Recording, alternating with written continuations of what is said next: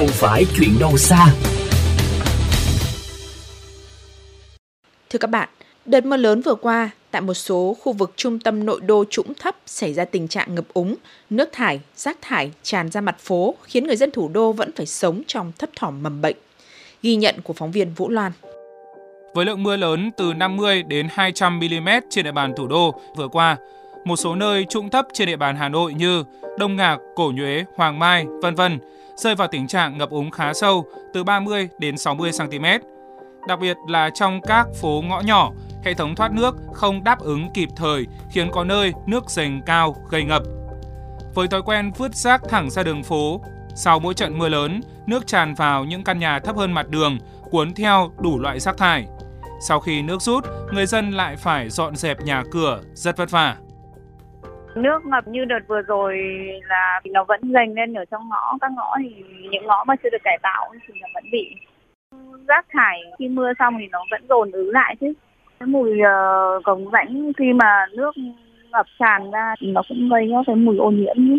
Tôi bị ám ảnh bởi mùi nước thải, lau dọn mấy ngày không hết. Thuê người dọn dẹp nhà cũng khó, nhà nào cũng cần mà thậm chí là phải nghỉ làm ở nhà để dọn. Tại khu vực trũng, rác đủ loại hữu cơ, vô cơ tích tụ gây tắc nghẽn dòng chảy, khiến nước tù đọng, ô nhiễm cục bộ và nhiều ruồi muỗi. Đặc biệt, những gia đình có người lớn tuổi, người bệnh, trẻ nhỏ phải sống trong nỗi lo về bệnh lây truyền như tay chân miệng, sốt xuất huyết, bệnh về da, vân vân khi lượng rác quá nhiều không kịp thu dọn. Bà Nguyễn Thị Tâm, người dân ở Hoàng Mai, Hà Nội, lo ngại. Ảnh hưởng nhất là cái vấn đề vệ sinh, rồi ruồi muỗi, rồi vấn đề rác thải, cái nước bẩn ấy, nó làm đọng lại thì nó rất là mùi, nó rất là hôi thối bẩn, dẫn đến sinh đứa trẻ. Mùa mưa bão năm hai không hai hai sẽ không tránh khỏi những trận mưa lớn tương tự. Ông Bùi Ngọc Uyên, Phó trưởng phòng Đối ngoại Truyền thông, Công ty trách nhiệm hữu hạn một thành viên thoát nước Hà Nội nhấn mạnh tầm quan trọng của mỗi người dân, gia đình khi chủ động nâng cao ý thức, trách nhiệm đối với việc đảm bảo thoát nước trong đô thị. Người dân cần tiến hành thu gom rác, phế thải và đảm bảo đổ vào đúng nơi quy định, tránh để rác và các phế thải chảy xuống cống rãnh khi có mưa. Không vứt rác và các vật cản xuống hệ thống sông mương hồ.